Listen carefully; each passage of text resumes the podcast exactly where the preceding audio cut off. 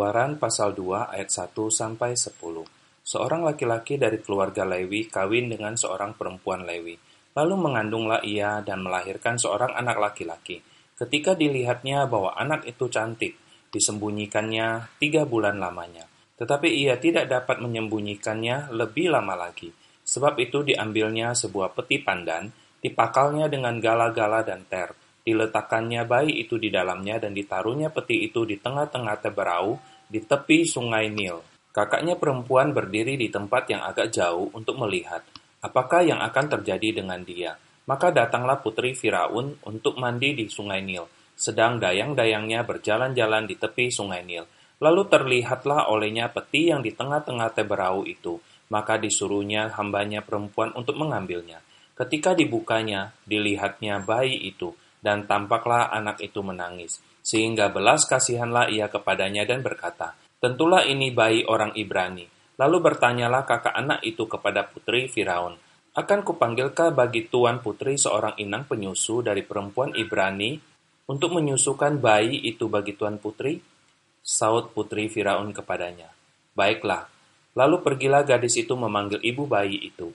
Maka berkatalah putri Firaun kepada ibu itu, Bawalah bayi ini dan susukanlah dia bagiku, maka aku akan memberi upah kepadamu. Kemudian perempuan itu mengambil bayi itu dan menyusuinya. Ketika anak itu telah besar, dibawanyalah kepada putri Firaun, yang mengangkatnya menjadi anaknya, dan menamainya Musa, sebab katanya, karena aku telah menariknya dari air. Sahabat, terkadang kita sulit mengerti rancangan Tuhan, terlebih sulit mengerti cara Tuhan membangun keselamatan bagi umatnya. Bagi bangsa Israel, sulit untuk percaya kalau bayi yang lemah tak berdaya dapat menjawab pergumulan mereka.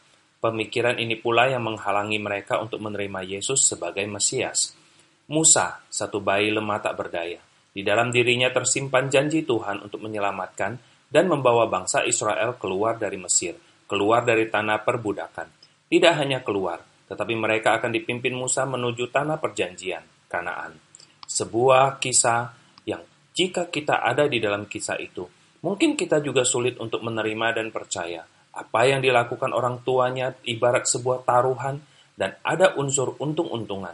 Jika tidak hidup, ia mati. Sahabat, dalam pemikiran manusia mungkin adalah sebuah keberuntungan ketika keranjang Musa dilihat dan diangkat oleh putri Firaun.